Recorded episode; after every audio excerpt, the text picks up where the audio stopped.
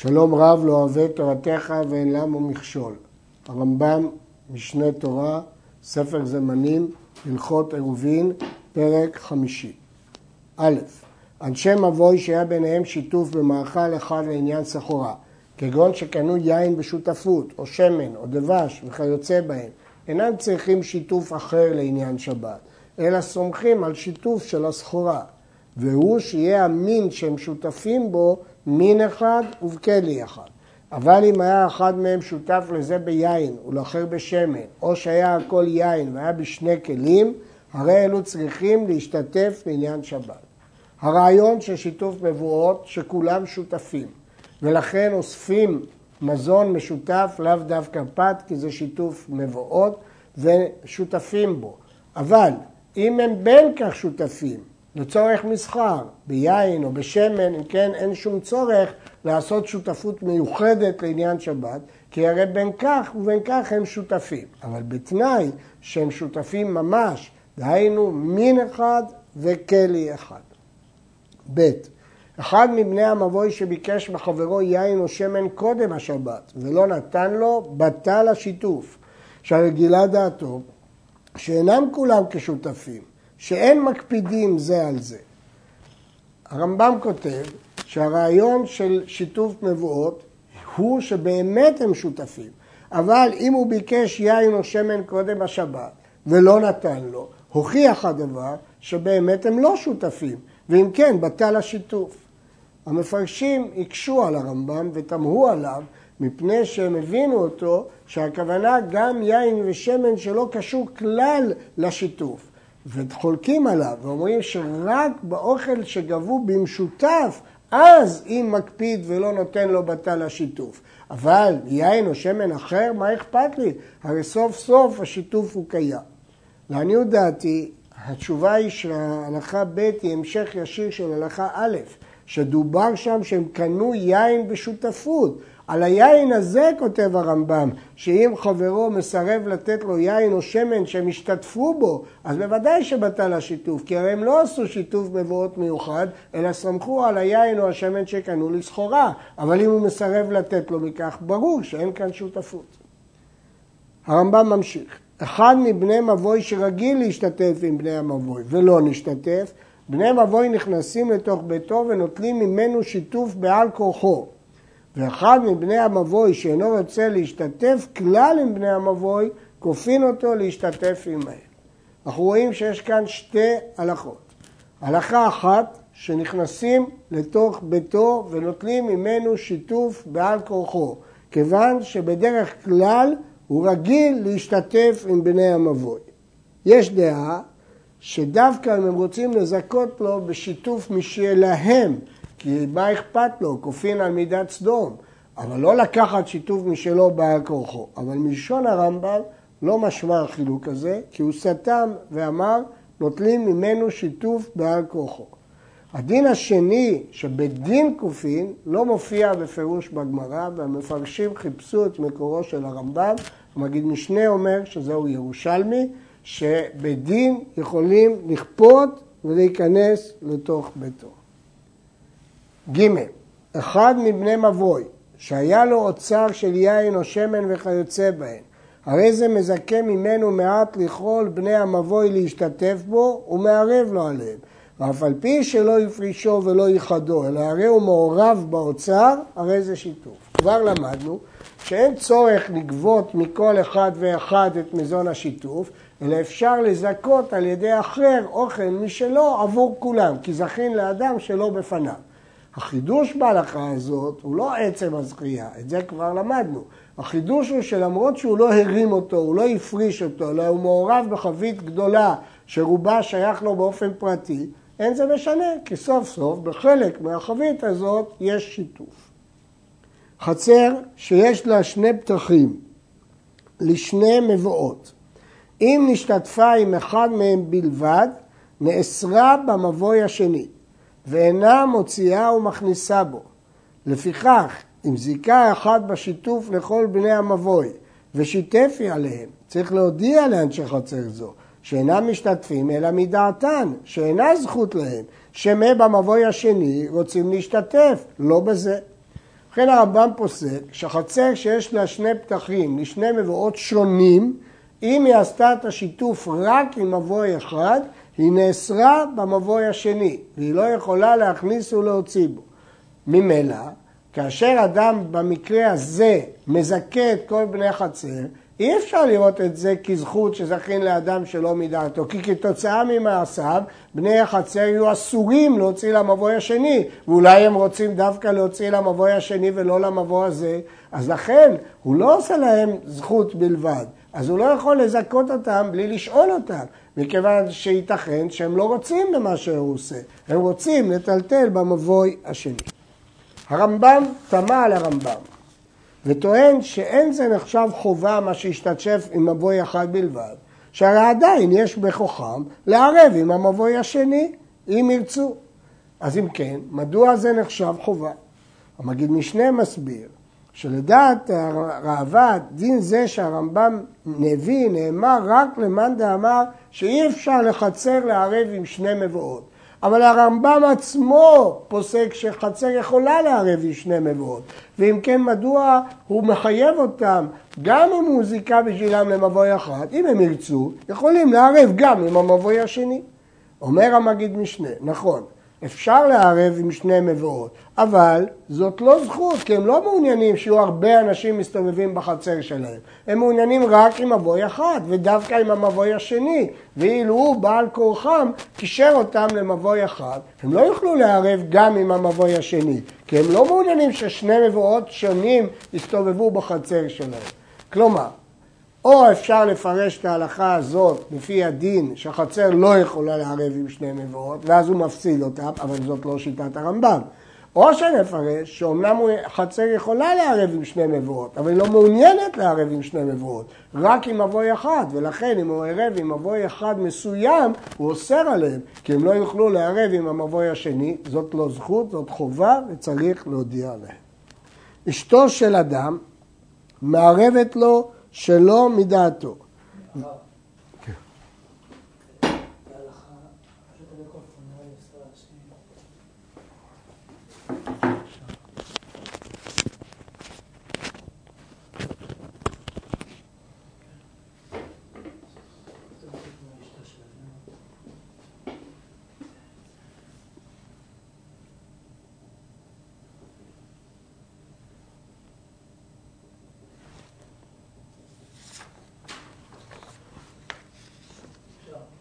הלכה ה' אשתו של האדם מערבת לו שלא מדעתו, והוא שלא יאסור על שכניו, אבל אם אוסר אינה מערבת עליו ולא משתתפת עליו אלא מדעתו.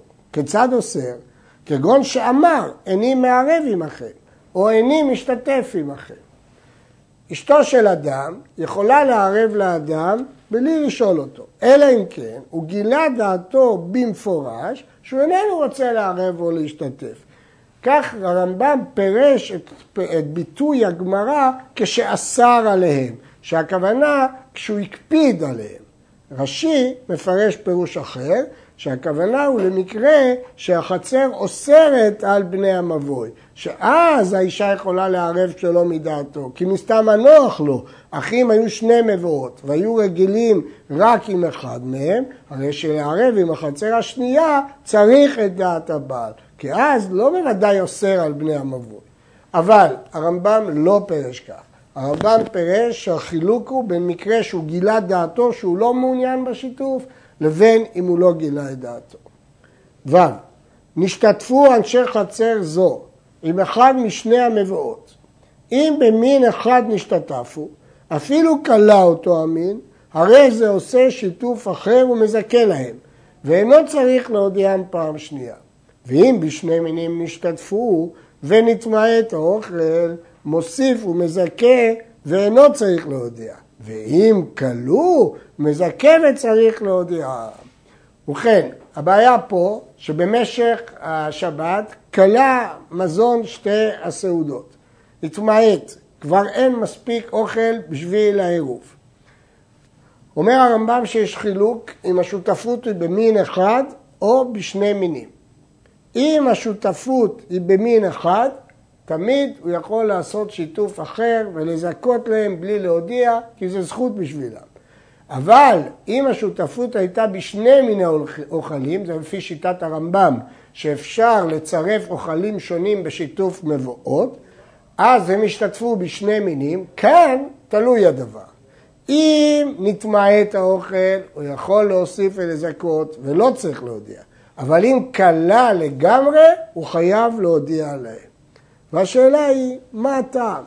מה הטעם שיש חילוק בין אם זה מין אחד ובין אם זה שני מינים? מה זה משנה? צריך לומר שהסברה היא שמסתמה נוח להם באותו מין כמו בתחילה. אבל אם בשני מינים, אולי הם הקפידו שזה נותן יין וזה נותן שמן, לכן הוא לא יכול, אם הוא קלה על דעת עצמו, לתת. שזה מין אחד, מן הסתם נוח להם. כך מסבירים את הרמב"ם, ואולי יש הסברים נוספים לדבר. ישנו פירוש אחר לגמרי בגמרא, והוא פירושו של רש"י. ממשיך הרמב"ם, נתוספו שכנים בחצר זו, והיה צריך להגדיל את מזון העירוב, מזכה להם, וצריך להודיעם. הוא יכול לזכות, אבל הוא צריך להודיע. הרעב"ד משיג על זה, שאומר שלהלכה אין כאן חובה, ולכן לא צריך להודיע, זה זכות. הרמב"ם לא רואה את זה כך, וחושב שבנתוספו שכנים בחצר זו זה חוב. כי עכשיו יש יותר אנשים שמסתובבים בחצר, אולי השאר לא מעוניינים בכך, ולכן זה לא זכות אוטומטית, והוא צריך לבקש את רשותם או להודיע להם. משתתפה חצר זו עם בני מבוי זה מפתח זה, ועם בני המבוי השני מן הפתח האחר, מותרת עם שניהם, והיא, והם מותרים עימה, ושני המבואות אסורים זה עם זה. לא ירווה עם אחד מהם, אוסרת על שניהם. ובכן, בהלכה זו כותב הרמב"ם שחצר יכולה להשתתף עם שני מבואות, כפי שהדגשנו קודם, הדבר שנוי במחלוקת, אבל כך פוסק הרמב"ם, שרשאית החצר לערב או עם אחד מן המבואות או עם שני מבואות. אבל כל עוד החצר לא ערבה, היא אוסרת על שני המבואות, מכיוון שהיא משתמשת עם שני המבואות. הייתה חצר זו רגילה בפתח אחד והפתח השני אינה רגילה בו, זה שרגילה להיכנס ולצאת בו אוסר, ושאינה רגילה בו אינו אוסר. מדוע? מכיוון שהפתח שהיא בכלל לא רגילה לצאת בו, הוא מובדל ממנה. ולכן אנשי המבוי לא קשורים אליה ולא אוסרים עליה, רק הפתח שהיא רגילה לצאת בו. כי כל מבוי צריך פתח לצאת בו לרחוב, היא רגילה לצאת בפתח אחד, הפתח השני לא משמעותי בשבילה, ולכן בני המבוי ששייכים לפתח השני לא אוסרים עליה. ערווה עם מבוי שאינה רגילה בו, הותר המבוי האחר לעצמו, ואינו צריך לערב עמה. אפילו אה, אם היא ערבה עם המבוי שהיא לא רגילה בו, אז היא גילתה דעתה שרצונה להיות חלק מהמבוי הזה דווקא, ואז היא לא אוסרת על המבוי השני. זה חידוש, כי הייתי סובר שסוף סוף היא רגילה בפתח השני, ולכן בני המבוי של הפתח השני יאסרו עליה. אבל העובדה שהיא ערבה עם המבוי הזה, סימן שהיא קבעה שהיא שותפה איתו, וממילא היא לא זקוקה למבוי השני, היא לא זקוקה לפתח השני, אין לה עניין עם הפתח השני, ולכן אנשי המבוי שבפתח השני, היא לא אוסרת עליהם והם לא אוסרים עליה, והוא מותר בעצמו. ט. ערבו בני המבוי שהיא רגילה בו לעצמם, והיא לא ערבה עמו, ולא עם המבוי האחר שאינה רגילה בו, וגם לא ערבו בני המקום שאינה רגילה בו. דוחים אותה אצל זה המבוי שאינה רגילה בו, מפני שלא ערב, הואיל והיא לא ערבה, והוא לא ערב, דוחין אותה אצלו כדי שלא תאסור על מבוי זה שערב לעצמו. נשים לב מה מדובר בהלכה הזאת. ישנה חצר וישנן שתי, שני מבואות. מבוי אחד עשה עירוב, מבוי אחד לא עשה עירוב. והיא לא ערווה. אנחנו מעדיפים לומר, לשייך אותה למבוי שלא ערב, כי אז היא אסורה והם אסורים, כדי שהיא לא תאסור את המבוי השני, כי המבוי השני כן עשה עירוב. ואנחנו לא מעוניינים שהחצר תאסור עליו. לכן אומרים שהיא שייכת למבוי שלא ערב, כי בין כך הוא לא ערב, בין כך אסור לו לטלטל, ולכן משייכים את החצר אליו. אמנם יש פה חידוש, שלמרות שהמבוי שכן ערב היא דווקא רגילה בו, ובמבוי שלא ערב היא לא רגילה בו, אף על פי כן מפנים אותה למבוי שהיא לא רגילה, כי בין כך שניהם אסורים, ולא למבוי שרגילה, כי הוא ערב, ואיננו מעוניינים שהיא תאסור עליו. חצר שיש לה פתח למבוי, ופתח אחר לבקעה או לכרפף יתר מבית צעתיים. הואיל ואסור לטלטל מחצר לאותו כרפף, אינו סומך אלא על פתח של המבוי, ולפיכך אוסר על בני המבוי עד שישתתף עמהם. אבל אם היה הכרפף בית צעתיים או פחות, אינו אוסר על בני המבוי, שעל הפתח המיוחד לא סומך, הואיל ומותר לטלטל בכל הכרפף. חצר יש לה פתח למבוי, ויש לה פתח אחר לבקעה או לכרפף. אם אסור לטלטל מהחצר לבקעה כי היא כרמלית, או לכרפף שהוא יותר מבית צעתיים שלא הוקף לדירה, שגם כן חכמים אסרו לטלטל בו, אז אם כן, כיוון שאסור לה לטלטל, כאילו הפתח הזה סתום. אז כאילו נשאר לה רק פתח אחד, שהוא למבוי. ממילא היא אוסרת עליהם, וצריך לעשות עירוב. אבל אם הכרפף הזה מותר לטלטל בו, כי הוא פחות מבית צעתיים, בית צעתיים או פחות, אז כיוון שמותר לטלטל בו, כאילו הפתח פתוח, ואם כן אם רגילה בו, אז זה הפתח שלה, והמבוי האחר אינו נאסר. אחד מבני מבוי שהלך לשבות במבוי אחר, אינו אוסר עליהם.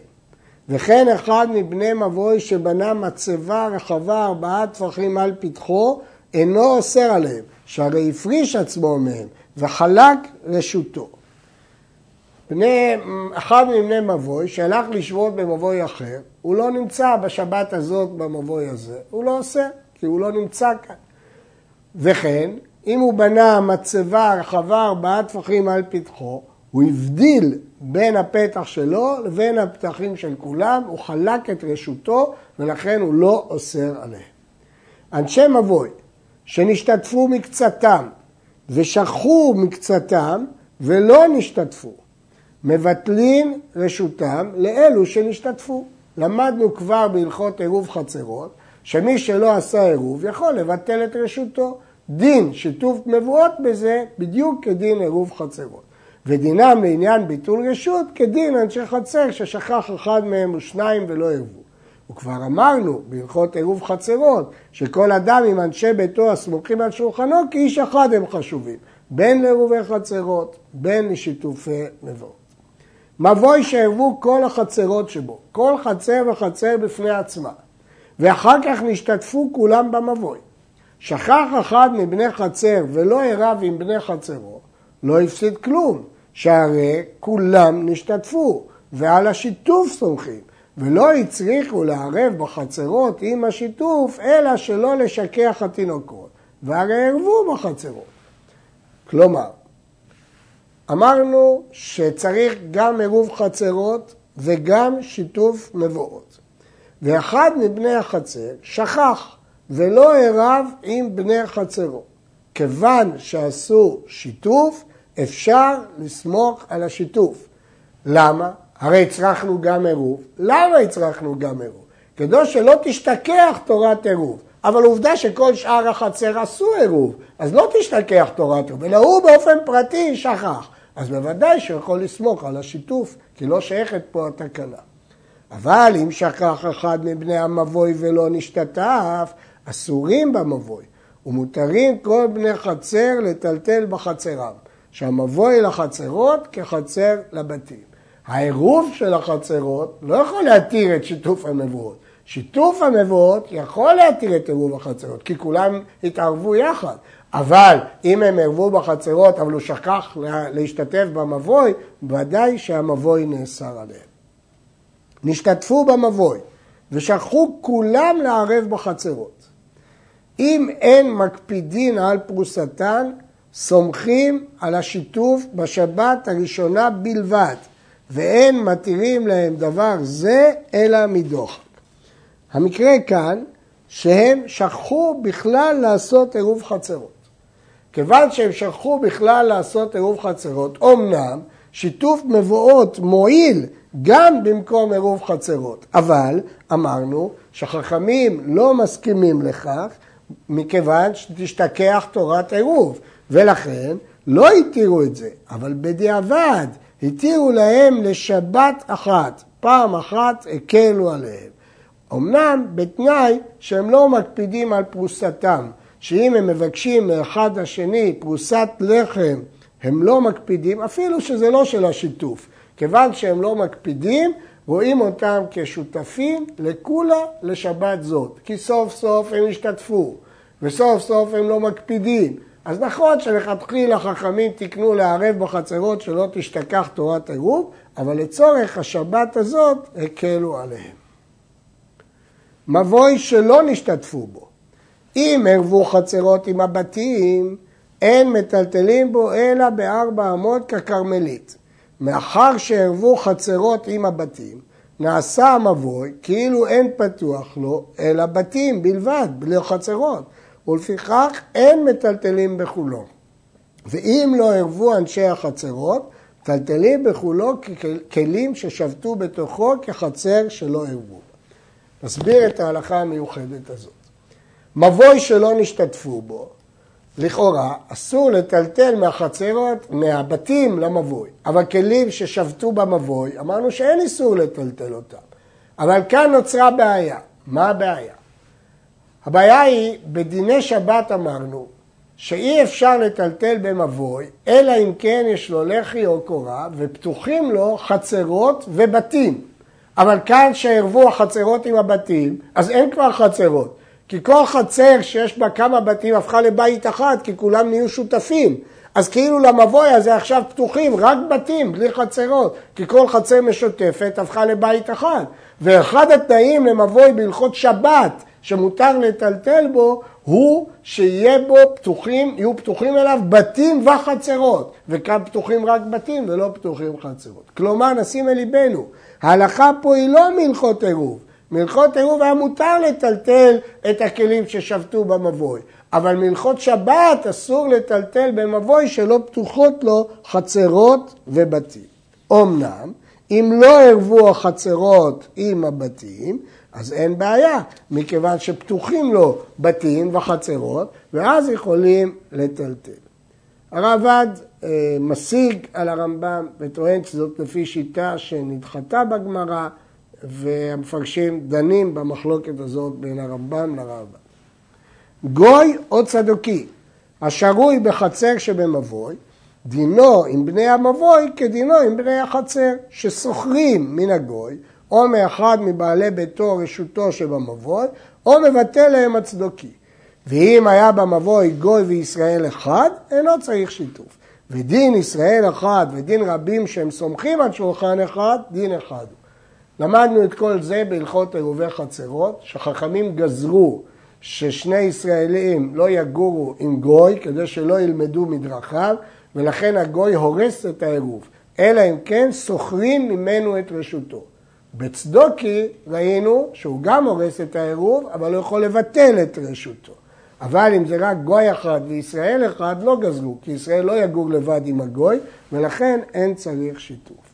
גוי שהיה דר במבוי, אם יש לו בחצרו פתח אחד לבקעה, אינו אוסר על בני מבוי, ואפילו היה פתח קטן, ארבעה על ארבעה, ואף על פי שמוציא גמלים וקרונות דרך הפתח שבמבוי, אינו אוסר עליהם.